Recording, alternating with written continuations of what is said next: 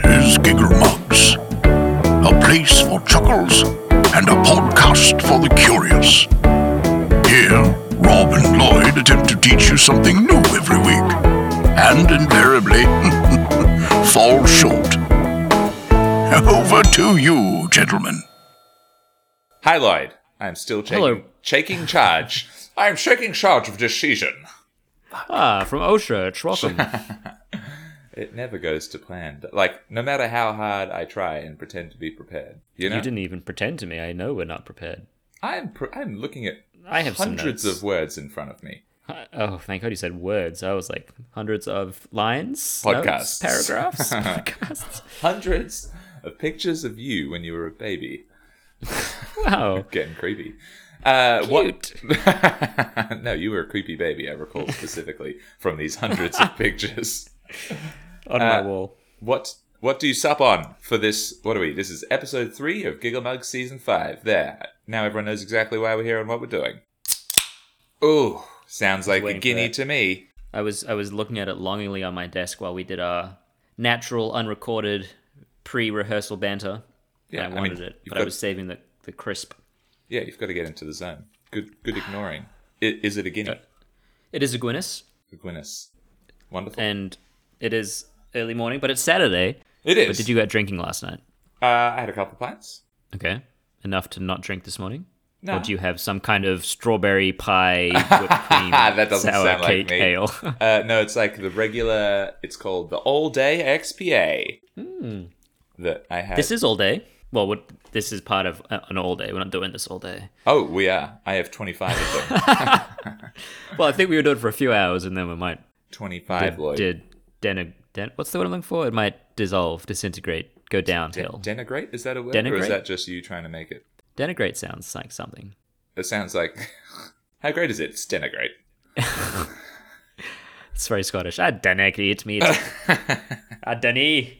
Ah, Uh, are we at, uh, do you have a distance? not, not even going to try? Uh, no. Do you no, have no. a distance? Let's get on with it. Uh, you On just, with you're, the- just, you're just hanging on to that. Let's dive right into it. See how long we can stretch this out. yeah, I got a distance, Lloyd. Between us, in our separate countries slash continents, lives, and existences, is, is Hemispheres too. hemispheres. West and North hemisphere. Oh, the double hemi split. double double hemi split. Yeah, it's a classic. We're technically almost on. Is Antipodes the word of the globe? Yeah, we um Boston is Perth's sister city in in that word you said. I think. There. If you if I dug straight through Boston, I would pop out like a little bit off the coast of Perth, like like oddly close. Yeah, It's really weird. yeah. I mean, we planned it.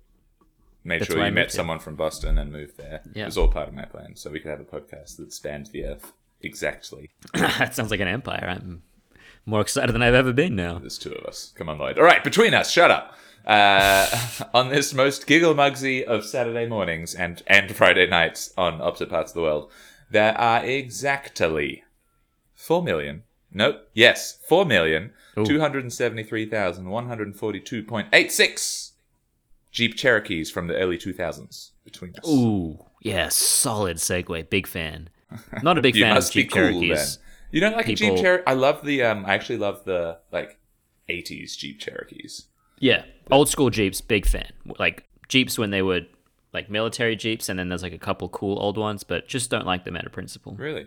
Yeah, there's so many of them in the US, and they're just Ah. like real plastic, and they make noise when you drive them because they're cheaply put together, and they give this like the Wrangler is like, look at us with like no doors, and it's all hate the beachy, Wrangler. but then you take it off road, and it's like, oh shit, this actually sucks off road. oh shit yeah This is for driving down like the beach strip.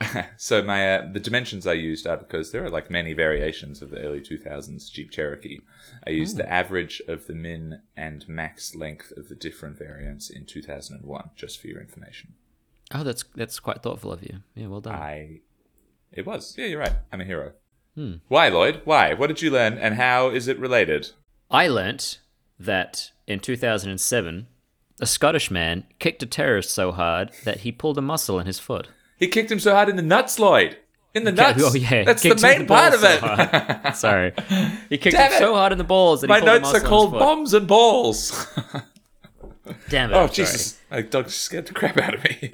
I was all excited, and he But just. he's so tiny. But he can like put his front paws on the seat of my desk chair, and he just put his wet nose on my arm as I was being ag- agitated about balls, and it scared me. So Yeah, and then not and, he great. left. He was like, "Whatever, Dad." yes, a Scottish man kicked a terrorist so hard in the balls that he pulled a muscle, which I think is just so amazing. Yeah, so very good. S- And so Scottish. fully unrelated to Jeep Cherokees, though.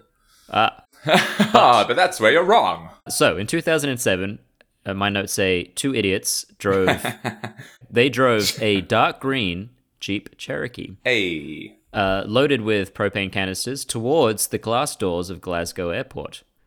What they hadn't accounted for were the super obviously placed, like every airport has them, concrete bollards. to stop people driving into the terminal. Yeah, and what happened is they crashed into the concrete bollards, came to a dead stop, and then didn't get anywhere near the glass doors. I mean, And then- good. The two of them are like, oh shit. So one of the guys starts hucking petrol bombs out the window because, Yeah. like, that's the next step. The other guy That's the sets next himself on step. fire, Yeah. uh, sets himself on fire and gets out of the car. And they also set the car on fire because they've got propane tanks in it. And literally no one died except the idiot that set himself on fire because he set himself on fire. Yeah, I think he potentially deserved it. Oh, for sure. He didn't die immediately, though. He suffered intense burns He and died suffered- in hospital oh, yeah, like yeah, two yeah. days later.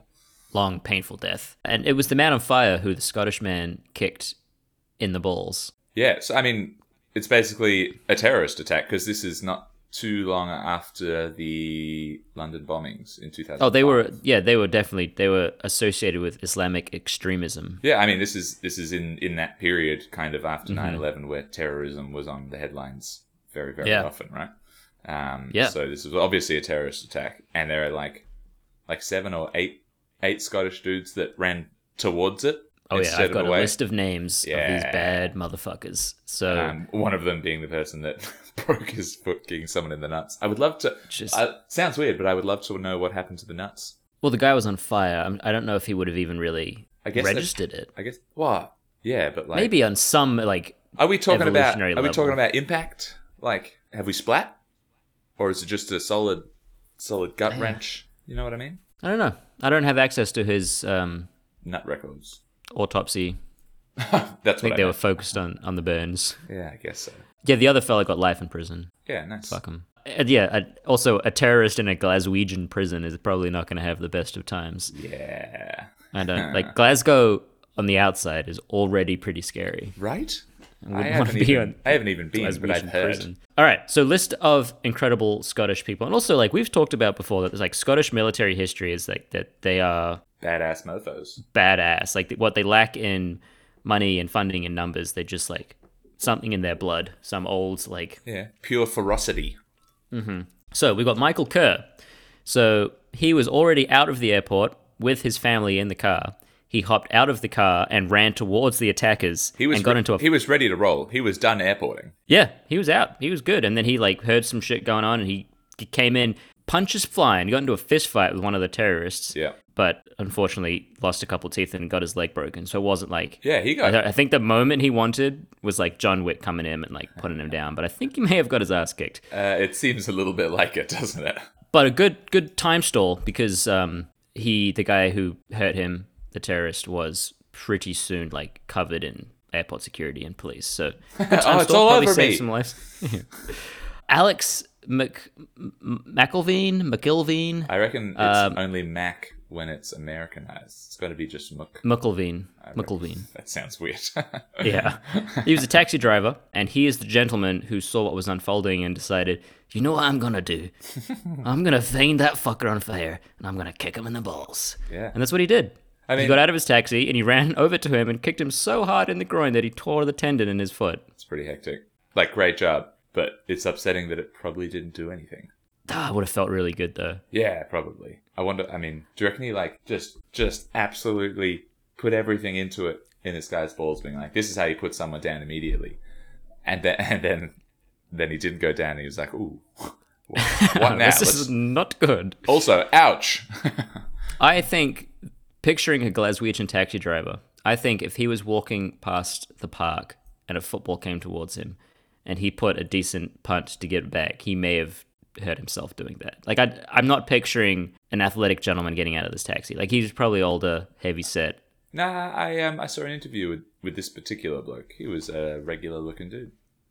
He said, in Hmm. I his take it in- back. He just punted the living fuck out of a terrorist I balls, and reckon that's it, how he hit his out of leg. a terrorist balls, out of one terrorist balls. In the interviews, he said, and I assume it's based on reports afterwards that I didn't read, that the two guys basically couldn't feel anything because they were potentially dosed up on morphine and other things because they knew they were going to die. Right? That's what they do. Um, Hmm. Yeah. So they would have just carried on until they were literally subdued, like held down. Well, that's what Stephen Clarkson did. Another For some Scottish reason. hero. I read that as Jeremy Clarkson. That would have been fucking But I hilarious. But, think there's I- no way Jeremy Clarkson's running towards a terrorist. or running at all. No, he would have just stayed still and be like, "I hope this doesn't kill me."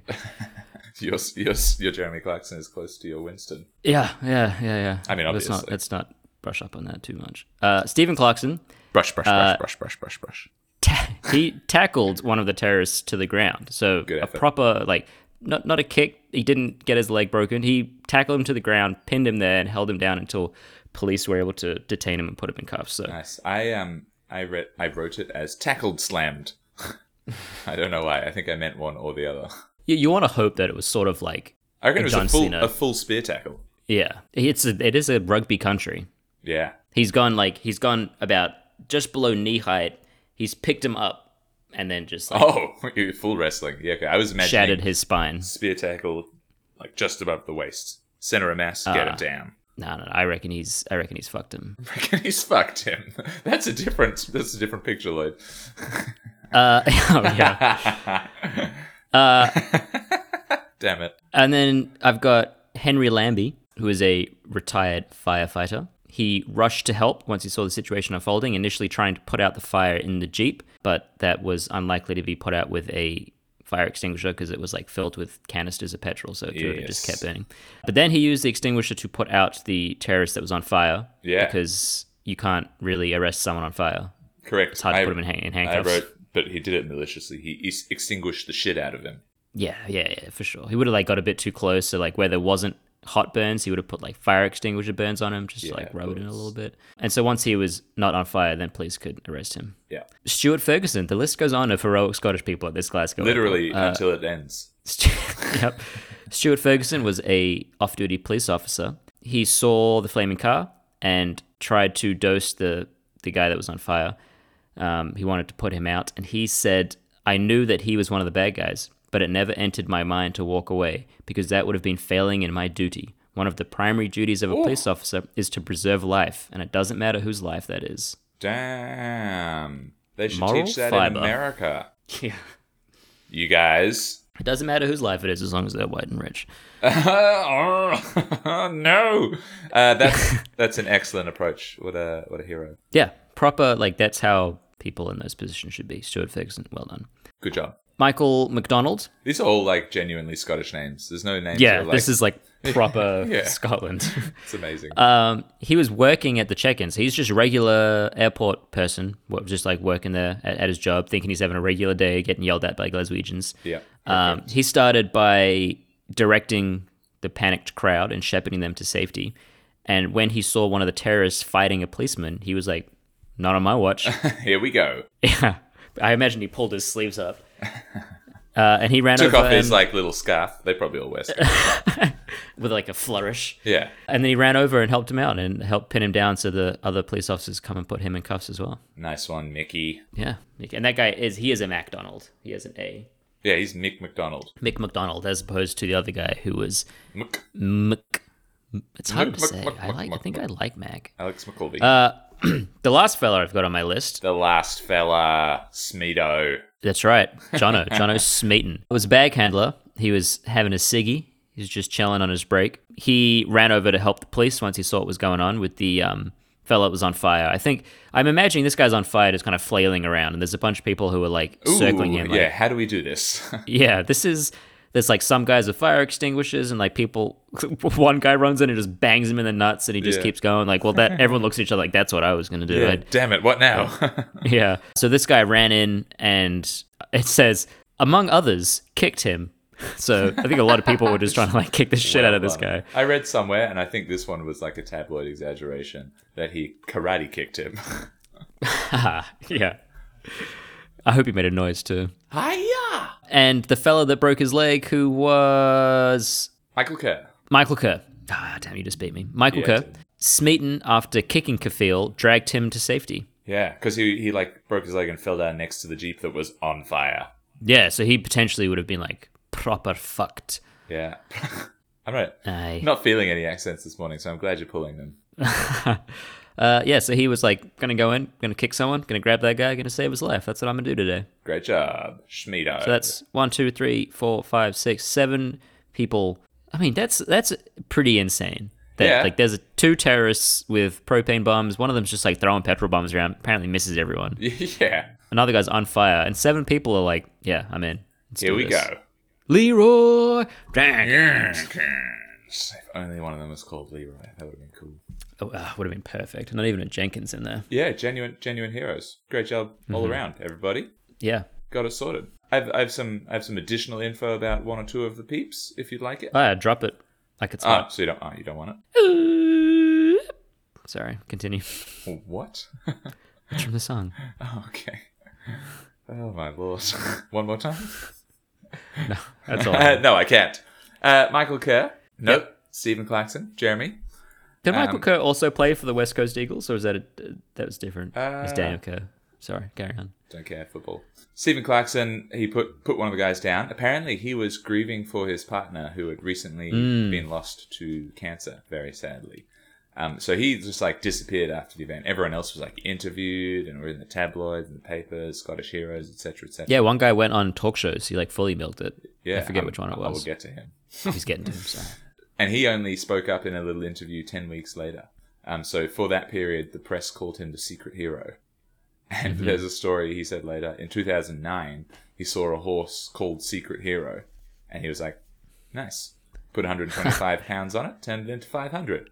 Oh, that's awesome. Yeah. He nailed deserves it. at least that. At least I was hoping, as I was reading that story, I was hoping it was like, and he retired, won a million Yeah. dollars on a horse with that name. But still, I'm not going to say no to 500 quid. He also uh, he just went to work the next day, right? He's like mourning his wife, beat Yeah. up a terrorist, and then was like, "I'm just, Just gonna go carried away." on. Yeah, sell to the earth. Oh yeah, And then the guy that went on all the tabloids was Smedo. yeah. if I'd had to guess out of all those names, it would Uh, Yeah, have been Smeaton John that went on. Smeaton the- Smedo. Uh, got the most media attention from the event because he did an interview in the aftermath where he warned the terrorists to avoid Scotland because, uh, get me into a Scottish accent, we've got to do it. Aye. Hey, this is Glasgow. We'll set a booty. As in, like, we'll, We'll set a booty. yeah, I like that. We'll set about you. and Yeah. that was like quoted at the time everywhere. And he ended up on a bunch of talk shows, and I'm pretty pretty sure he probably made a bit of dosh out of it. For some reason, he was awarded the Queen's Gallantry Medal, while the others only got commendations for bravery. Hmm. So, like, these guys are all great, great job. But I just like feel like this guy's a bit of a dick. Yeah, and it feels like because he was more famous, that's why they gave him the more. Yeah, you, like from that Prominent event, award. there's no way you could probably no way you could single out one person as being more brave than the others in that kind of like environment, right? There'd be no point to it. Yeah. Even even if even if you might be able to subjectively do it, there's no point. They're all amazing. Yeah, I don't understand why you wouldn't have just given them all that medal. Like, great goddamn Yeah. job. But Yeah. but anyway, so he like um, I, I read I read on a Reddit page. I feel like that happened recently. Read on a Reddit page. Maybe that's why it's called Reddit. Go back a couple episodes, see what happens. I assume you got this from today. I learned. No, that that popped up in my research. Yeah, so there's a page on this event uh, on Reddit, and there was someone on there that was like, I had a few mates that work in that industry in Glasgow at the time, and they actually reported to me, and I, I believe them, that Smedo is actually a bit of a twat who just happened to be avoiding his job in the same place as the incident. So, yeah, I feel like this guy's probably a bit of a dick, and I prefer Alex Mickelveen for the ball Yeah. kicking and the toe toe tendon breaking. Yeah, God, you really had to kick the shit out of someone. Yeah, I reckon I reckon we should try it. On whom? This this week, go find a victim and report back on your success in breaking your own foot by kicking someone as hard as possible. Okay, I'll, ho- hopefully it's a terrorist. If not, we'll just deal with the consequences. We will. You you will. We will. I'll do it also probably. Get a booty. God, that's a that is Set. it is good. I mean, Set set, set a booty. booty. That fuck this that. is Glasgow. Yeah, we'll set a booty. It's good. Yeah. So that that's good, but he's a prick. That's my that's my honest opinion. I'll have him on the show. I'll fight him on the show. Yeah, do it. I don't want to meet him. Just don't set yourself on fire. That's that feels like that's when these guys It's are a in their trigger. element. Yeah. All right, Lloyd. What I mean, what else have you got? Not that I want to make enemies of the most dangerous people in the world, but I do have a list of the dumbest terrorists in history. Ah, firstly, in this situation, Lloyd, what would Lloyd do? WWLD In a terror situation? in this or- exact terrorist situation. Oh, if I was one of the people? If you were in your car about to leave the airport and the commotion erupts behind you in flames and terror, Mm-hmm. WWLD, All right. I don't think I would tackle a terrorist. don't reckon? Ah, I, It's I one of don't those know. things that you're like, yeah, definitely I would. I would love to be, but I don't think. I think I would most go people- towards the incident, Yeah? but I think in an effort to like assist people who are hurt or like guide people to an area where there is nothing going on. I don't know Fringe- if I'd like, Fringe hero. I don't know if I would go find a guy on fire and be like, "Oh, I'm kicking that motherfucker in the nuts." I Yeah. don't know if if I'd have that a- aboot me. Yeah. I think I am in the same boat. I don't know if I Hmm. am. I don't know if I'm hero brave. No, I don't think we're cowards. I don't think we're heroes. Yeah. I think we're we're there. Yeah, I think. Uh, Like when, when people are telling the story of King Arthur and the Round Table, we're the guys that are like, oh yeah, I was I was there. We were outside. We weren't allowed inside. I was outside with the rest of the guys, but I like I, remember met though. him. Yeah. Yeah. I saw him in the distance. uh, I also feel like it's one of those things that you don't know until it happens, right? for sure. Yeah, Cannot guess. Mm. Uh, I just thought, just, just wanted to see how your psyche was. yeah. I think teenage Lloyd would have been like, "God, I would have fucked that guy up, Yeah, and not. but no, no, never would have happened. I would have missed. I would have kicked, missed, still torn the tendon in my foot, and then he would have walked over me, dripping flaming oil onto me, and I would have caught fire myself and died. Oh, damn. Yeah, that's what I think would happen. Yeah, that would have been rough. Yeah. Sorry about that. So dumb terrorists. Dumb terrorists. Good, because what I've got is worse. Oh, excellent. All right. Hit me. In 1999, Oh, Mm-hmm. would be bomber Ahmed Rassam was so overcome with anxiety at the checkpoint to enter the US from Canada that when a customs inspector approached his car, he panicked and fled. The inspector had no suspicions of illegal activity and was simply on her way to check his ID. Since he ran, they were allowed to search his car and found a bunch of bombs. Yeah, wow. Great job. Did he get away? No, he was caught like almost immediately Good. because he fled from a customs checkpoint in the US. And, you know, It's Interesting. like 101. Yeah, literally.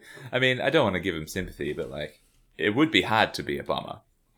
For sure, I'd be super anxious. Don't know if I'd ever put myself in a situation where I would. Yeah, maybe that's the call. Maybe don't. Maybe don't be about that. Yeah, agreed. 2008, a man known as Nicky Riley, who was British-born extreme Islamic convert, convertee, conversionist. Uh, He was converted, c- yeah. Okay. convert, convert. Obviously, he attempted to attack a restaurant with a homemade nail bomb. oh, However, people only heard of the attack in the restaurant when they heard it explode in his hands in the bathroom. ooh, did that not end well for him? No other details, but one has to imagine he didn't have many hands left. Oh. Yeah, you have to imagine that didn't go well. Ouch. Yeah. Seems like he deserved it. Aye. This one is one of my favorite ones. Also in 2008, a group calling itself the Afghan Revolutionary Front threatened to bomb a Parisian department store Uh-huh. if the French military did not leave Afghanistan. Uh-huh. The only problem is when they found the five sticks of dynamite, there wasn't a detonator with them. Got him. so they were essentially just like rocks. yeah. Oh, It's hilarious. lordy, great job. Two more. In 1993, a this is also a good one. Mohammed Salameh helped the FBI bring Sorry, salami. Salam, Mohammed salame, not salami. Ah, sorry. That was the funny part, Uh, they, right? they, the Kynic pork. There's a joke in there somewhere, right? Uh, probably. We're not good enough for it. Helped the FBI bring down the terrorist cell that bombed the World Trade Center in the early 90s. Oh, nice. He, That- uh, sorry. they- oh, bombed, not the planes. Yep. not the planes. Yeah, yeah. that was, there the was a early previous 2000s. one. I recall. Yes. They used a rental truck from a company called Ryder that they exploded at the World Trade Center. And a day later, he went to Ryder to ask for his deposit back of the same truck. Except the feds obviously knew which truck it was and were just like, what? Hello? Uh, Hi, hi. Come with us, please. yeah, so they arrested Someone him somewhere's and the just been entire going like, terrorist well, cell. thank fuck that was easy. Nailed it. Yeah, they had, or one guy's got this like huge wall with all these like spits of string Yeah. between suspects, and he's like, "Well, that was a waste of fucking time." The intern. Damn it. yeah. Uh, this one is a Taliban suicide bomber. Ooh. Who was in southern Afghanistan, getting ready to leave. Yep. Accidentally set off his suicide vest, Oops. but amazingly six of his friends from the terrorist organization of the Taliban had come to see him off and wish him farewell, who also died in the Got him. accidental explosion. Yeah. ah, not good people. No, happy to hear about them exploding accidentally. Yeah, I guess so. Dumb terrorists. I like it. Do you want to know what I've got? I would love to know what thing you've got that's worse than making fun of terrorists. The only thing I could come up with after the initial learning is horrific injuries to the balls, Lloyd. That's right. Terrible testicular trauma. Trauma? You guys say trauma, right? I say trauma because I am not a philistine. Yeah, trauma. Here we go. the website that I Yeah, I was think reading was trauma. mostly sports based. Um, so here we go. A lot of Virgil. caution. Hey, we'll get there. Virgil Livers, which is also a ridiculous name. Mm, not a fan. four years of playing experience in high school, so he hasn't been playing his whole life. He's only got four years. Makes it into the 1975 NFL draft. He's selected by the Chicago Bears. Things are looking up for Virgil. That's huge. Out of high school, way to go. Yeah. Late in his second season, Livers was blocking at the end of a punt run, which of course means something in sports, when a member of the definitely. opposite team jumped the pile to avoid a hit and instead came down with his knee directly onto Livers' lap.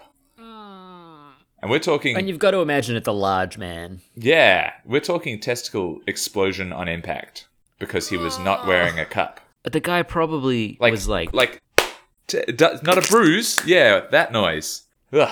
He went back onto the field for the next defensive series "You fucking what? until his scrotum swelled so much that he could not walk. Good lord. After the game, the trainers drained the quote mangled orb of fluid unquote with a needle and took x-rays showing what looked like a shattered light bulb. Ugh. Livers then drives himself to hospital because the news he was injured on the field sent his 9-month pregnant wife into labor. Good lord. So he went to hospital for her, not for him. And then afterwards, I believe he had surgery and recovered and went on to A, have more children, and B, play more football. Wow. Like, when we're talking about bravery and things that you and I would or wouldn't do, I would, I would do almost none of those things. except would the, have. the first maybe part died. where I, yeah, maybe died. Ah, I'm also. I googled him, yeah. and he is kind of like the picture of just like traditional masculinity. Football. Oh, is he? Yeah, he's like very handsome. He's got a big chin. He looks like an athlete. Virgil Livers. I didn't look him up. He looked Oh, like a yeah. good-looking young buck. Ah, but man, ouch. Oof, that is know? rough. I would love to see that X-ray though, if I'm being honest with you. If Virgil Livers X-ray. Balls. Nah, it doesn't come up. in fact, if you type in Virgil Livers balls, you only get like 15 pictures. Of footballs or 15 pictures of his nuts? Now it's a lot of Liverpool players. there are 15 scrotums. Did, did you like any of them? Are any of these what you're looking for? no, I- there's this very specific set of balls I'm looking for.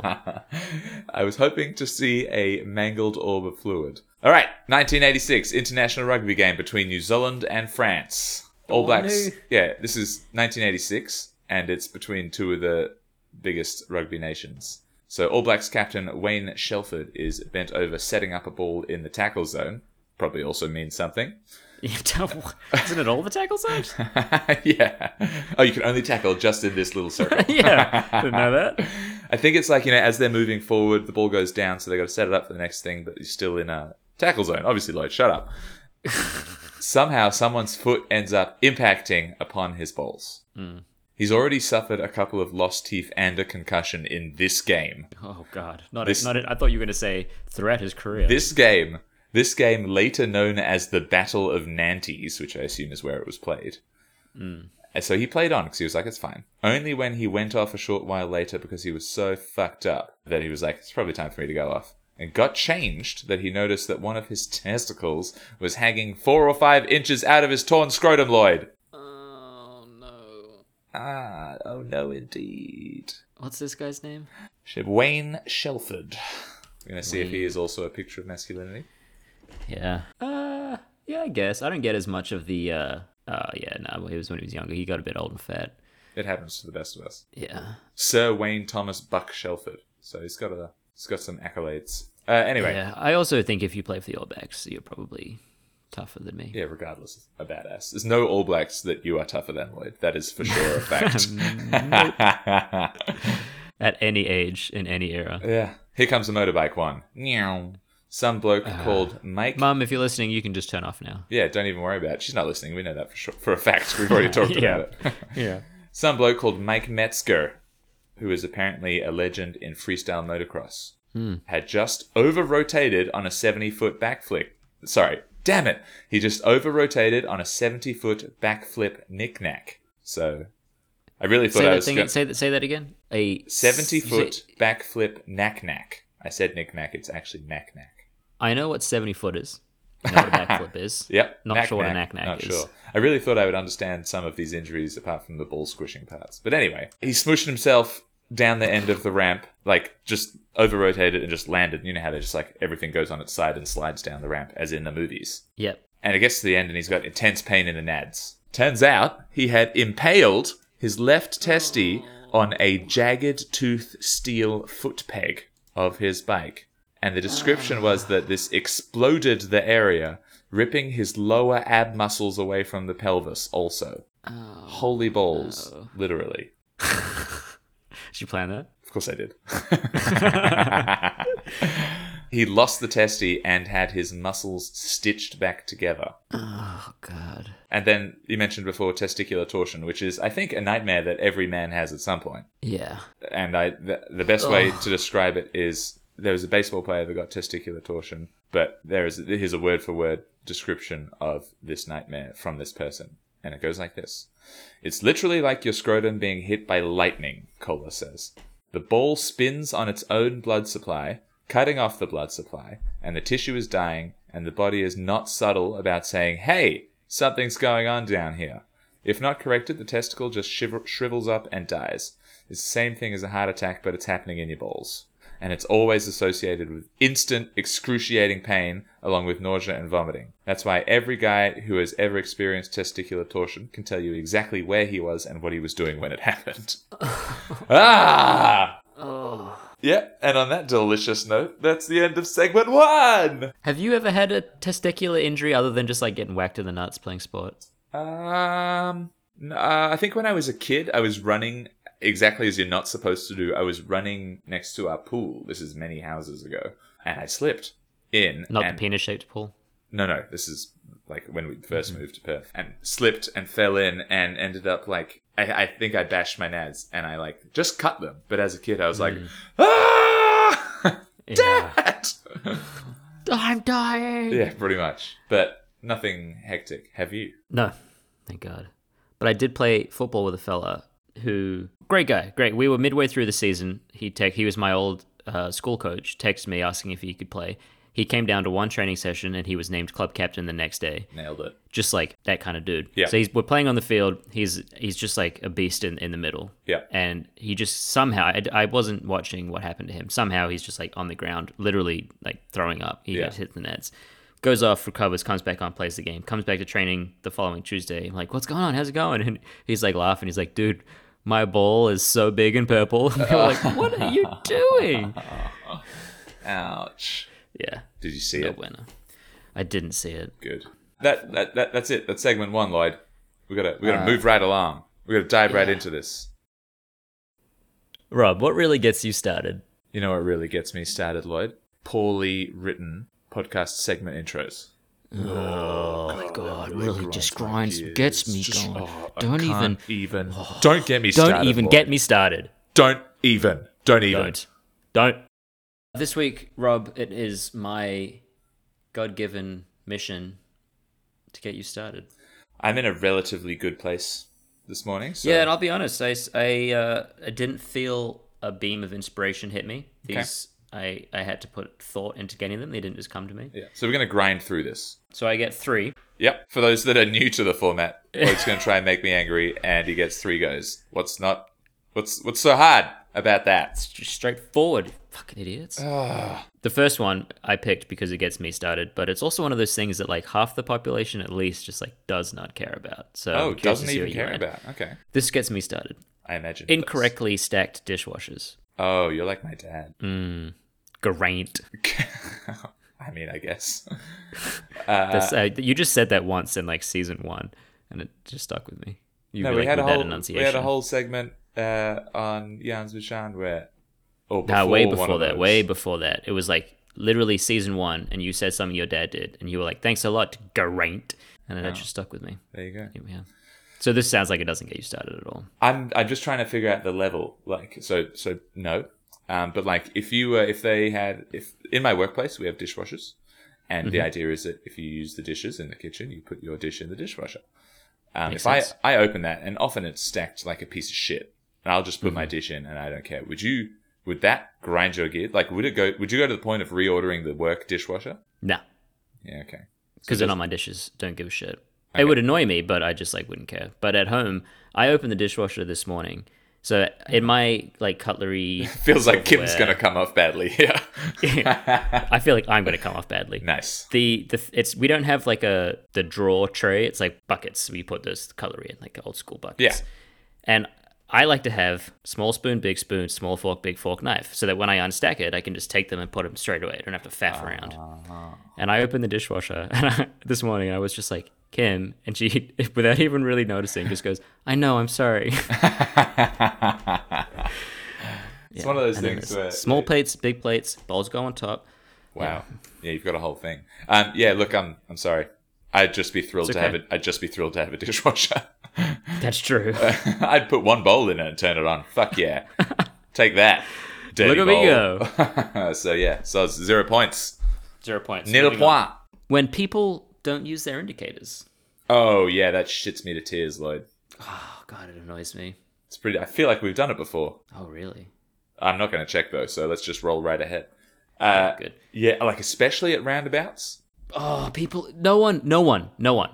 I've never seen a single person use their indicator at a roundabout in the US. Are you serious? no, so you just have to guess. You just have to be like, well, let's just wait and see if this guy turns or if he's keep keeps going around the roundabout. Let's just sit here and see what he does. So much danger. So yeah, oh, Because I like if I if I'm like crossing the you're getting me started. If I'm crossing the road, I like look at the cars and see who's indicating to know if I can cross because I'm Yes. always in a rush. That's how I live my life. So I'm Yes, not. I it's- don't have it's a time nightmare. to wait to see where you're up to. I'm sneaking between traffic because you're indicating what you're doing, and if you're not, one of us is getting the finger in their face, and it's not me. yeah, It's you. it's gotten to the point now. It's so bad. I said this to Kim the other day. I was like, I'm just gonna start cutting off Teslas because I know they have good automatic braking. Like I just have to. I have Smart. to go. Sorry. Yeah, do it. All right, full full points. So you're you're Excellent. You're 50 percent so far. My third one is another personal one. I think you may not experience as much given that you have a small dog. I do have a small dog. I have a medium sized black dog, but I have a big small enough that brown Ranger dog if we're doing colours as well. people, my dog is big enough that people who don't like dogs are scared of her. Ah, really? But she's not so big that she's scary Yeah, to sure, regular sure, people. sure, but sure. yeah, what gets me Matt, started? sorry, is when just she- bef- just before you, I don't want to interrupt in the middle of that flow. I want the whole thing. Please. Just before you do, I've had people that are scared of dogs be scared of Reggie wandering up to them for a pat. that's hilarious. Yeah, I was like, it's, it's okay. He's. Have you seen him? He's he's he's little, and he just wants You'll to be say fine. hi. Like worst case scenario, he's aggressive. You'll still be fine. yeah. All right. Sorry. What happens? I am infuriated when people make suggestions about raising your pet. Ooh. Ooh. Yeah. Okay. So, uh, not people, strangers. I specifically wrote strangers, not people, strangers. People I don't know. But yeah, like yes, but Hmm. conversely, we've had a few incidences at our park of aggressive dogs, and because of shit people, which is usually the case, right? Yes, I think you should be able to tell those people what for. I agree. I agree. I think there are situations where if the dog's being aggressive or if it's like there's a vibe at the park, and if there's a dog that's like fucking up the vibe, it's like Yeah. So what what has occurred for your dog? What did your dog do, and what did someone tell you? Uh, it's mostly just like playing at the dog park, and Luna doesn't often play. She she Exists kind of- sniffs. yeah, but sometimes she plays and sometimes she wrestles, and like dogs like to tussle. Yeah. and people that come up to me and, and are like, um, "Your dog's being like a little rough," and I'm watching their dog, and their dog is having the time of its fucking life, Yeah. Like and th- and they're like, "If you could just like call her back, or like if she's gonna be like that, keep her on a leash," and it's like, first of all, this is like how dogs play. yeah. And I'm also a big proponent of like dogs, even if they're not playing, dogs will just figure it out 90% of the time. I th- uh, I think sometimes, but like you can, it's it's very clear. I think it's Mm-hmm. mostly very clear when they're like playing or play growling because there's that specific like lip Yeah. lifting snarl and the hackles and stuff, which means they're not having a good time. for sure. Or oh my god, this one guy. I did, this this wasn't even this wasn't even in Here the we thing. go. I just remembered it. We were at the dog park, and our dog park has several signs that says no toys, and that makes sense because dogs get territorial, dogs Yeah, get smart- protective, like smart. no toys. This guy brings a toy. He's got an orange tennis ball, and Luna's like, uh, that Oh, I want does that, does that go for balls as well? Yeah, no, Okay. nothing. Yep. Like some people get mad about sticks as well because like Oh, yeah. Okay. because this is like we're in the city, right? So there's a ton of dogs. people, It fills up. busy designated dog pack. So this guy's a bright orange squeaky tennis ball. And Luna's like, I'm all about this. Yeah, it squeaks So as the well. guy's throwing the ball for his dog, and Luna's chasing it. And Luna's very fast, and his Yeah. dog wasn't as fast, and Luna's getting it. Nice. And Luna brings it to me, and I'm like, great, I'll start throwing it. So I start throwing it towards his dog. Like, I'm not just giving it Yeah. to Luna, trying to get his dog involved. Yeah. And then eventually Luna drops it. The guy picks it up. And the guy comes over to me and, like, says something about how it's not Luna's toy and, like, she shouldn't be playing with it. And I was like, Mm-hmm. first of all, like, I'm not mad that you're here with a toy, even though there's a bunch of signs. Yeah. Second of all, like, if you bring a toy and my dog wants to play with it, I'm not going to stop her. Yeah. He's then holding the toy in his hand and squeaking it, looking at his dog. And Luna's next to him, and Luna like jumps up a little bit and takes the toy out of his mouth. Ooh. Out of his And mouth. the, out, the, of- guy, out of his hand. the guy. The guy yells at you, puts the ball in his mouth, and walks around. oh, E-oh, e-oh. He's very committed. Uh, and then the guy comes over to me and asks me to leave. What? And I, I said, I said no. I will not be leaving. Uh. Did you stay? Good. And then Luna, when the next time Luna brought me the tennis ball, instead of throwing it, I just like put it down on the opposite side of the dog park because I'm very petty. and then we left. Yeah, nice. Just like throw it into the. Uh, is there some body of water there? There is like, oh, you're, I could throw it into a body. Oh, sorry. Or didn't just get it, realize. get out a knife and cut it in half while you look at him. Like, Now both dogs can have a piece. perfect. Uh, yeah, Yeah, Look, I, I, I don't like feedback Yeah. because I know like Luna's a good dog. Sometimes she's an asshole, but I'm on top of it. and also all dogs sometimes are a bit cheeky. Yeah, and that's It's fine. part of their nature. We are aligned. It just hasn't happened to me because I have a small, adorable dog that does nothing. Yeah, yeah. Like if Luna and Reggie behave the same way, Yeah. Luna just weighs like For sure. 35 kilos. So I, I think I'm going to give you half points because I haven't had any particular experiences, but I, I, I'm fully revved up. so- yeah, I, feel you. So overall, you're on fifty percent, and that, that's a pass. Peas get degrees, son. yes they do, Dad. Damn it! That's not what I not wanted funny. from that. oh, it's always good. anyway, I- that went on for that, that, Ah, Way I too feel like- long. drag that out. Sorry, I just like had a, an unfunny and not that interesting story to tell about No, how it's I good. got started. It's one day. genuine chit chat. I, I loved it. What did you genuine chit chat? Yeah, that's what. This is What did you genuine chit chat? We just did it. How have you forgotten already? Sorry, wait. Beautiful. What did you learn this week? This week, this week on Rob learns things intentionally for a podcast that is mildly successful. I I have to. Be I wouldn't positive. even call it. successful. In December 1952, a London bus driver named Albert Gunton was driving his normal number 78 bus route over Tower Bridge. I said London already, right? Yes, Tower Bridge in London. When it began to rise for a ship. It's one of them, one of them. The bus or the you don't- bridge? Whoa! Not again. you son of a bitch. The bridge, Tower Bridge, is one of those ones that splits in the middle and each side raises up to let boats through. There's more on that Yep. later. He was on the bridge and it started to rise. He made the call, stuck his foot on the accelerator, jumped the gap like a hero, like a genuine hero. This episode is full of heroes, Lloyd. Yeah, He's not a genuine hero. I'm curious That's good. because it's like, a good quality. could could he have simply stopped? yes. Or do you think this at has this been point- dis- this has been discussed? Okay, good. Uh, Because I didn't do any research on this. I, it just got me started, and then I was like, hopefully Rob covers this. Ah. Here we go. Yeah, no, I was just checking the notes because I had uh, an actual quote that covered this part particularly, so I didn't want to, Excellent. didn't want to butcher it. This is a crappy testimonial from Peter Dunn, who's one of the passengers that got done in this incident. Ha. Um, before we knew it, we were going across town. It's 1950s UK. Um, what's a London accent? Like, what kind of oh, I feel like the English Geezer. accent hasn't changed that much over Yeah. time. Before Like, we London knew would it, be- we were going across Tower Bridge, but just as we had gone over the first half of the section that goes up, there was a loud crashing sound and I was thrown to the floor. The bus came to a halt and the driver came round to invite us to have a look at the gap that had opened up on the opposite half. The driver then told us that as he started to drive across the opening part of the bridge, he realised that the side that the bus was on was going up. He said he could only think of two options as to what to do. One was to stop the bus and hope that someone would realise what was happening and stop it, but that left the possibility of the bus slipping back and perhaps toppling into the river. The other was to continue driving up and to jump the gap. He said that he had been a tank driver during the war and that a tank would have no trouble getting onto the other side and decided to see if a double decker could do the same. So, to his quick thinking, we were all delivered safe to the other side. Uh, well, you weren't all delivered safe. All right. All right, Lloyd. Before we before we, we, we poke holes in, in old Dunzo, Dunzo. I think your accent was very good. And I think if I was at a local play and someone had that accent, I don't think it would take me out of it. Yeah, oh, thanks. I appreciate that Yeah. because as I started reading it, I was like, this is more words than I wanted to do in this accent. Yeah, I think I I think I at first I'd be like, well, that's a fake accent, but then I think I would settle into it and I'd be happy to watch the play. Ah, thank God. So, the, in answer to your question, he thought that because the bridge gets to quite a steep angle, if no one noticed there was still a bus on it, there was more danger. Yeah, that's valid. Would no one notice there was a bus? They're not very brightly coloured or large, Lloyd. I don't There was like a fucking brief know. millisecond where you got me started. I was like, that's literally what buses are. They're enormous and red. Damn it, Rob. Uh, actually, they may have been green at this time. Really? Yeah. Ah, I genuinely didn't know that. That's that's that's filled me with joy that you have something new to add to this because normally you just regurgitate bullshit you found on the internet. I found. you think I was there? Were you not? Damn it! the You could have 50s and stopped it. That's why.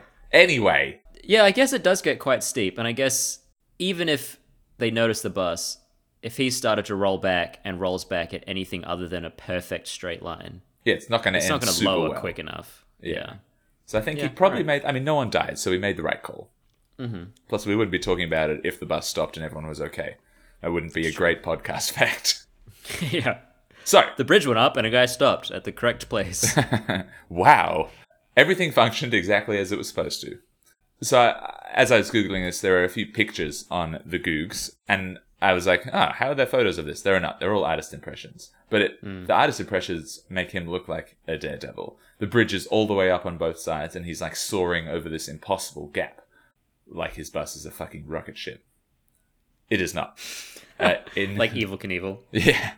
In fact, it appears that only the south side had started to rise, and the north road was still flat. So he's gunned it to do like a little a little bunny hop before it gets too high. So he's like jumped. It's still like a six foot drop for a double decker bus is a lot, It would have uh, hurt. but he's yeah, he's gunned it before it gets too high and before the other side starts rising. So it's not not like a over the moon kind Yeah. of daredevil jump. I so mean, not- imagine just being in a car and it's completely stationary, and then it, it's six feet off the ground and just drops. That a would lot. really hurt. Yeah, so not to detract from his feet because it's still a lot for a double decker bus to do. What did he What did he do with his feet? The pedals, I guess. Son of a bitch, F E A T. Sorry. so I think I think Albert has saved the day. Uh, Yeah, I- you've won me over. Thank you. the The conductor did break his leg, Uh-huh. presumably upon impact because that's a lot for a bus. But everyone else seemed to be okay. They all went to hospital, but just bumps and bumps, bumps and scrapes and bruises and such. Mm. Yeah, sore sore neck, I imagine. Yeah, a little bit of. I did. I saw whiplash. two separate things. One you? thing said that of the twenty on board, thirteen were injured, but that again bumps and scrapes. Yep. Another thing I said said that his prompt action saved nine lives. So I'm wondering how they deduced that the other eleven people on board the bus were never in any danger. I don't fucking know. yeah, uh, who knows? 1950s journalism, I guess. Yeah. For his efforts, Albert was rewarded with a single day off and ten pounds. Way. There's a picture of him like beaming, uh, being given this ten pounds in Ten cash. pound. equivalent of about three hundred at Hmm. the moment in, in current dollars, Yeah. which is like, He did get. He did get more money. oh, did he? Yeah, the the city gave him mon- uh, money. The Did- the corporation or the department that runs Tower Bridge, How much They more gave him- money? thirty five pounds. Oh, damn! So wait, we Yeah. said ten is three hundred, so that's that's almost a grand. Yeah, I think it, it's. Um, I just did the math. I just have to press back a few times on my. It's almost a grand. Forty five pounds in nineteen fifty two is equivalent in purchasing power to sixteen hundred and fifty six thousand pounds Sixteen hundred and fifty-six thousand. yeah, 1600,000. 1600, Yeah, you're full of shit. not 1.6 million. you jumped the bus. Here, retire. Yeah. Uh, he also got um, a free holiday. what? I didn't read any of this. The um, the mayor, the or the Lord Mayor. Is Lord Mayor different to mayor? It seems to be. It seems higher, doesn't it? It does. It's got it's more like, words. hi, I'm the mayor. And there's like a slightly taller guy behind I him. am the Lord Mayor. Deeper voice Yeah. as well, of course. Oh, definitely. And a bigger yeah. chain. They all, mayors all wear chains, don't Yeah, they stupid Jade. They look Idiots. ridiculous. he and his family were invited to the Lord Mayor's children's party um, that was held at a holiday at Bournemouth Hotel. And he said it was his first holiday in five years. they? Ah, So they got to stay for a, f- a week for free. nice. I mean, great job. You deserved it. Well done. It's pretty cool. Albo? Yeah, Albo, Albo Gunton. Uh, a few other little bitsy bobs from the day. There's at the time this wasn't automatic. There was a watchman that was supposed to keep an eye on approaching ships and ding the old bing bong bell when it was time to close the road and raise the gates, raise the bridge. He just wasn't paying attention this time. like he literally has one job. Yeah. Idiot. Oh, that's a nice ship. Uh, on the bridge, Albert was traveling at just about 12 miles per hour, which in real real numbers is 20 k's an hour. That is not quick. not quick, so he's got to punch it. He he punched Yeah. Mm-hmm. it to get over that gap, and uh, that's all. That's all the things I have about this particular event on this particular bridge. Nice. It was it's a it's a cool little story. We've done a couple of um, various London bridge facts. What? Yeah, I think we did one about an elephant crossing it when they first opened it. You did one about a guy that jumped off and died. No, that And- the, the guy that jumped off and died was um off the Brooklyn Bridge, wasn't it? Uh, Brooklyn Bridge, yeah. Or Oh, one I of think them bridges in the US. I What's think the- the elephants were in London. What was the elephants one? Hashtag They opened recall. a bridge, and no one, no one wanted to use it. And the guy was like, "I know what we'll do. We'll walk all the elephants across it to prove how sturdy it is." And everyone was like, "Well, that's pretty, that's a pretty big animal. I am pretty fat. If it can hold an elephant, it can hold a me." I did have a big breakfast today, but num num num num num. Uh, so I've elephant. got I've got uh, I've got some Tower Bridge history, um, Nice. and I've I've got some other stuff. What have you got? I got some bus facts. Oh, oh yeah, hit me with your bus facts first. Um, I got bus facts and then a, a Winston link. Perfect. Good. Um, I found a bus for sale. that- Ah, you make it sound like that is unusual. People do sell buses. people do sell buses. Um, I closed the tab because I don't like using all the, the stuff. Cheeky little OCD. Yeah. Uh, How many tabs is when you start to get a little twitch? right now I've got one, two, three, four, five, six, seven, eight. I've got eight open and I don't like it, but four of them are for like work I'm doing tomorrow. I'm gonna I'm gonna send you a picture of the bus. I found a bus for sale and I sent you a picture of it. Oh, That is a cool looking bus. That's actually a dope looking bus. It's very cool. It's Except- 1973 GM TDH 45238 transit bus. That's my favorite bus model. I thought it might be. That's why I Fuck sent off. it to you. Is it's it in for like people at home. Sorry, is it in like pistachio green? It is in like pistachio green. It's got beautiful like steel siding on it. The wheels are a matching color. And it's very like kind of seventies designed. Yeah. For a very bus, cool. it seems to be in ah yeah shit. I should have said it was a mint green. It seems to be in mint condition as well. Ah, Ah. Yeah, it is. It's fully restored. It has sixty thousand original miles. And the person says in caps, "That's correct. One in a million. Whoa, It has air conditioning. It is museum quality. Brand new paint job. Forty-five passengers. Automatic it transmission. comes with and forty five it's- passengers. Got him. oh, good. That's just the people in um, the picture. Like, please let me out. How much? One Oh. would you pay for that bus? All right. And how much do you think they're asking for the bus? How much money do I have? Let's just say I have the Is that funds. rhetorical, or do you want me to answer? yeah, have you checked my bank? This is this scenario. I have the funds to purchase what I think is required for this bus. You're in the market for a bus. Money is no option, but you don't want to get screwed. What year? 73 museum quality mint condition. How many Ks? 60,000 miles. Sixty thousand miles, and how many in a million? One in a million. One in a million. My God. That's all caps, so you know it's true. I would, if I was in the market for a nice bus, I would offer, assuming the numbers in pounds, Uh, I think this is in the US. Okay. This is a US, US dollar. dollar It might be in dues. Detroit. I would offer 150k. You are just about spot fucking on, my friend. Ooh, I think I think if you offered 150k cash, I think they would seriously consider it. Ah, it's so it's- listed at 177. Yeah, shit. Not bad. Not bad, Rob. Not bad. Yeah, I've done worse at lots of different things. that's true. Yeah, but I just thought that was a cool bus that I found. it is a I don't cool have any bus. facts about it. I just thought it looked cool. No, I appreciate that. I also really love the buses from like the 50s, that kind Yeah. of era of design. Very like. I've seen when COVID hit and people were setting up home offices. I saw one guy didn't have a lot of space at his house, but he wanted something that wasn't at home. Like he wanted to leave and go somewhere Yeah. just for like his mental state. So he bought an old bus that was like no engine. It was like basically a shell. Yeah. He bought an old bus and put it in his garden and turned the inside into like a dope office and it looks so sweet. And he's like the Nice. outside of it is like it's not just like a rusted bus. It's like Yeah. kind of blends Cleaning. in with the Yeah. wild nature of his garden. It was very cool. awesome. What other bus facts have you got? Would you like to guess what country has the most buses and how many buses it is? It's I don't know if you like. There's no um, context for that. That's fine. Uh, I love guessing games. So, which country has the most buses? I'll give you one clue. It's over twice as many as second place, and it makes no sense. Whoa, that's a lot of buses. Would you like second place? Not the number, but the country. Yeah, Second place is Poland. interesting. Uh, Hmm. All right, I'm going to go with South Africa. Not a bad shout. It's Turkey. That's really okay. And I reckon they've got. I have zero concept of how many buses is a lot for a country. This- I know. I this reckon blew they my- have fifty thousand buses, no like way They low have- or way high. two hundred and fourteen thousand buses, That's so many buses. and Poland has ninety one thousand. So it's like a lot over double. And I spent some minutes googling Why why, they does have Turkey so have many- so many buses. Turkey, why bus?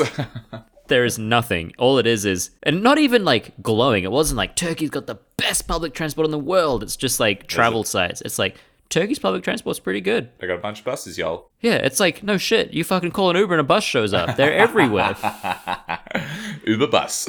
That'd be great. the fastest bus ever. Oh, so I did some. I it. did some googling. Yeah. Smallest bus, biggest bus, longest bus. They're all just kind of the same size. Oh, okay. Ah, It's Fastest just like, bus, oh, though. Oh. that's a bus. It's a bit quicker than another bus. I mean, a bit, a bit longer than. It's like that's regular. Okay. There is a bus that is in production in Germany for the autobahn that does like 150 miles an hour. Oh, but Das that's not Bus. what we're talking about. Das Bus. um, this is a bus from an American petrolhead and his team of engineers. Uh-huh. His name is Paul Stender. He got a typical yellow American school bus. I'm sure Nice. you can picture it. Uh, Yep. And he added a GE J79 jet engine from a McDonnell Douglas F4 Phantom II fighter jet. Hey, as you do. That's silly. And- that seems silly. He managed to get that school bus to do 590 kilometers an hour. Fuck off. Isn't that Where? the dumbest thing you've at a um, airport. abandoned runway. Yeah. Five. How much? five ninety. He's got to have put an aftermarket speedo on that bad boy. I can't imagine the yellow It's just school going bus round and speedo round and goes round up and to round. six hundred. Yeah, they're doing like. school bus drivers at like sixty, looking at it like, surely not. Should I? Did try? it move? it's just like a tiny bit off the bottom. It's like, is that sixty or am I doing fifty?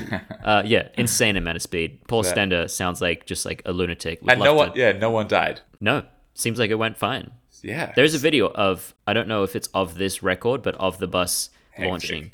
It's hell loud. yeah, I can imagine. The jet engine. Uh, Two more. Yep. The first ever bus. First ever bus. Th- I mean, there's probably like there's been carriages for like since we've had wheels, right? I assume But the so. first ever official bus company that had a route and picked people up and did its thing was in Paris. Would you like to guess the year? 1746. Again, you're not far off. 1662. I'm pretty far off.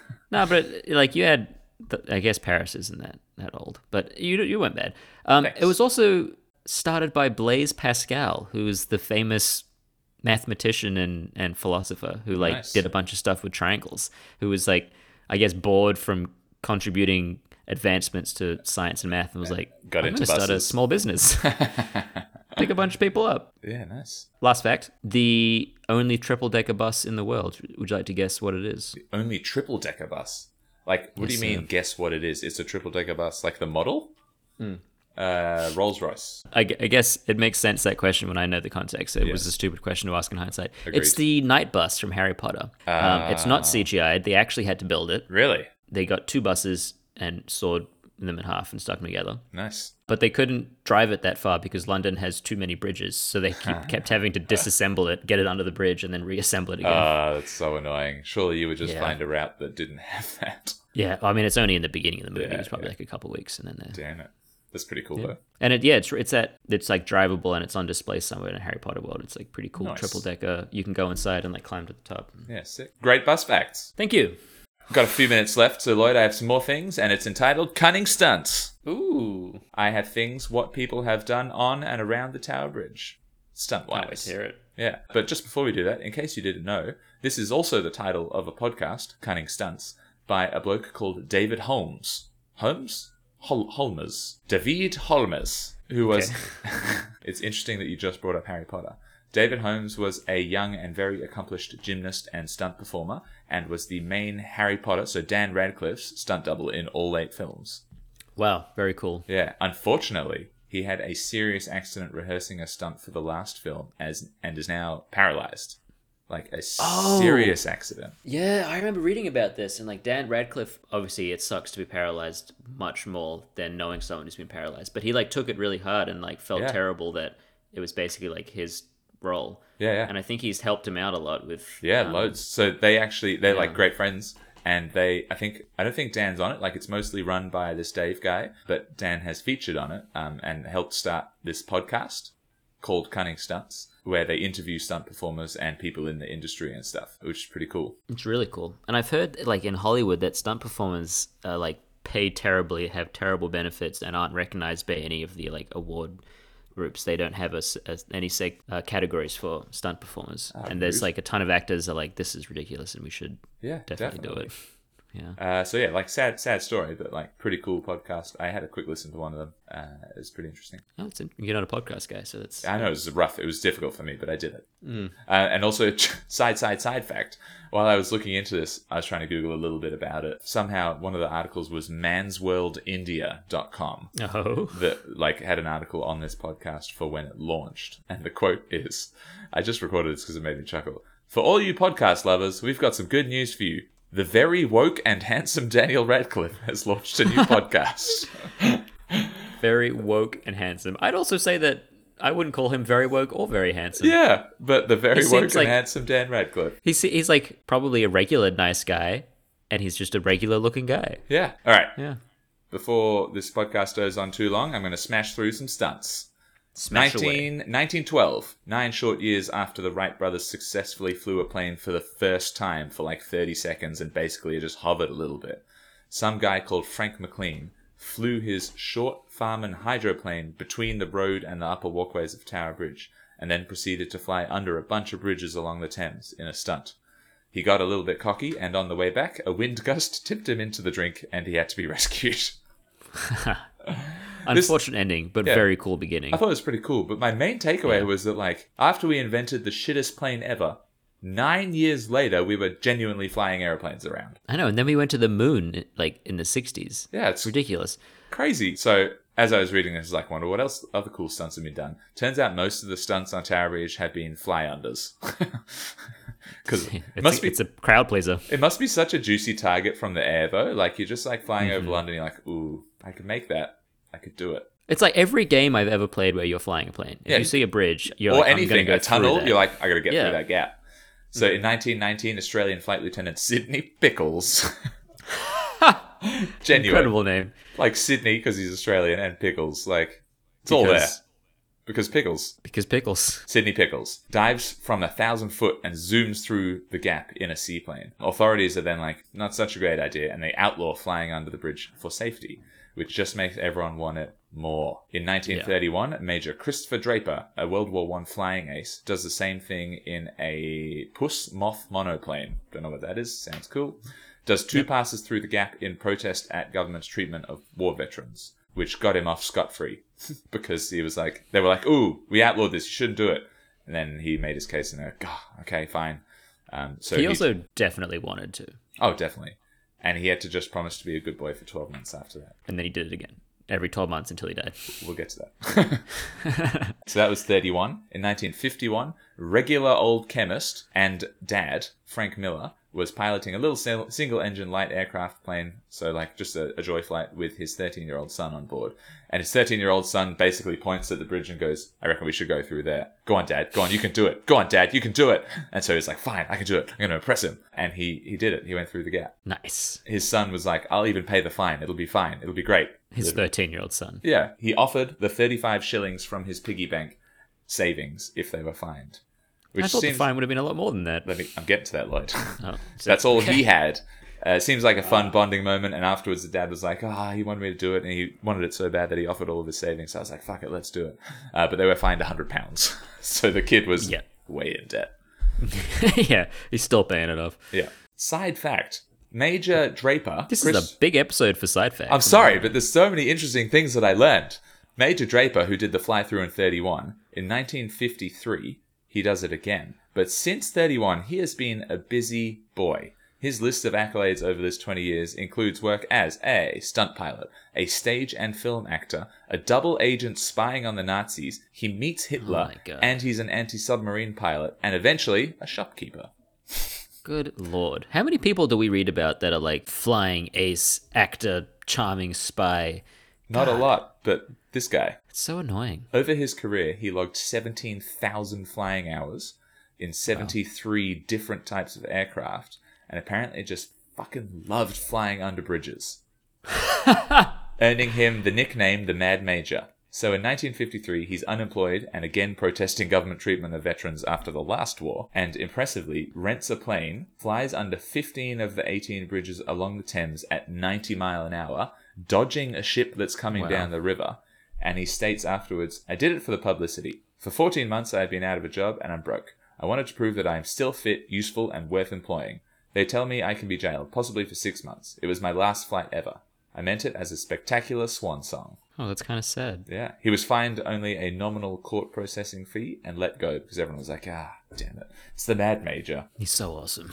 Yeah. That's probably it. It's on my bucket list to get my small plane license, That but would- I am afraid that I'm not trustworthy. you would just immediately do something dumb. I really think that, like, my first solo flight, the guy on the radio would be like, all right, we're just going to do a quick spin around and uh, you do Loop-de-loop." loop-de-loop right now. Yeah, fair enough. So that, I mean, that's that's jumping buses and stunts and cunning stunts and bridge facts and bus facts. I still have Winston to go. Oh my god, hit me! All right. It was in England, and Winston was in England. Done. Eh, It's not that far off.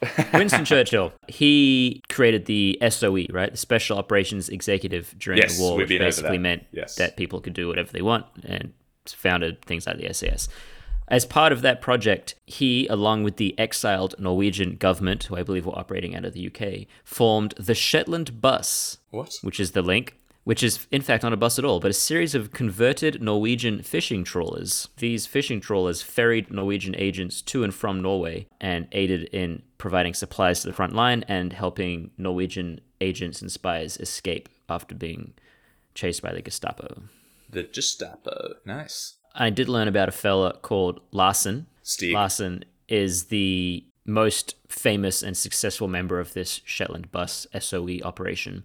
He led 52 missions in the highest latitudes of European seas. Wow. Every single one of those missions during the 18 hours of darkness during winter because they were secret. Uh. Yeah. He was awarded Britain's second highest decoration for valor, the Conspicuous Gallantry Medal. The was the- conspicuous gallantry medal. Very cool. cool Uh, name. the first non Briton to win it. He also won Norway's highest medal for valor, the War Cross, which he won three times. Damn. He won Britain's Distinguished Service Medal twice. He also won a Distinguished Service Cross and a Distinguished Service Order. All right, buddy. I know. it's like, settle Larsen. down. And he single handedly saved 398 Norwegian lives. Awesome. Genuine hero. This, cool dude. this episode full of genuine heroes Very heroic. Yeah. The link to that is that this fleet was called the Shetland Bus. and buses. Because they thing we were operated out talking of- about. They operated out of the, the Shetland part of, Yeah. I think it was Scotland. Yeah, yeah, Shetland Islands. It's a, it's Yeah. a wet, sad shithole. Um, as far as I'm aware, I haven't been. It's probably lovely when the sun's out one day a year. Every other year. Full points. I'm feeling pretty Mm. good. Full points. Thank you. Appreciate that. No worries. That's uh, that's it. That's that's Giggle Mugs episode three. Nice. Get get out of town. Thanks, y'all. Get with Does- threat? you better take your ass out of town before I finish. Before I toast you. Oh, that was before we started recording. That makes no that's, sense Uh, a to anyone. throwback to pre-recording. Rob threatened me with toast. Take from that what you will. Thank you so much for listening. Send your complaints and any questions you have for Shan to gigglemugspodcast at gmail.com. And you can find us on Instagram and Twitter at GiggleMugsPod. So drop us a follow and interact with us there. And if you want to listen to the whole back catalogue, including the previous Unintelligent Chat Show episodes, you can find us on all good streaming platforms where podcasts be. We would appreciate if you could, uh, you know, share us around and leave us a review. That would help us out. And cheerio. Cheerio. I didn't like that. And cheerio. I hated that too. Maybe I just don't like the way I sound. There's got to be something good in there.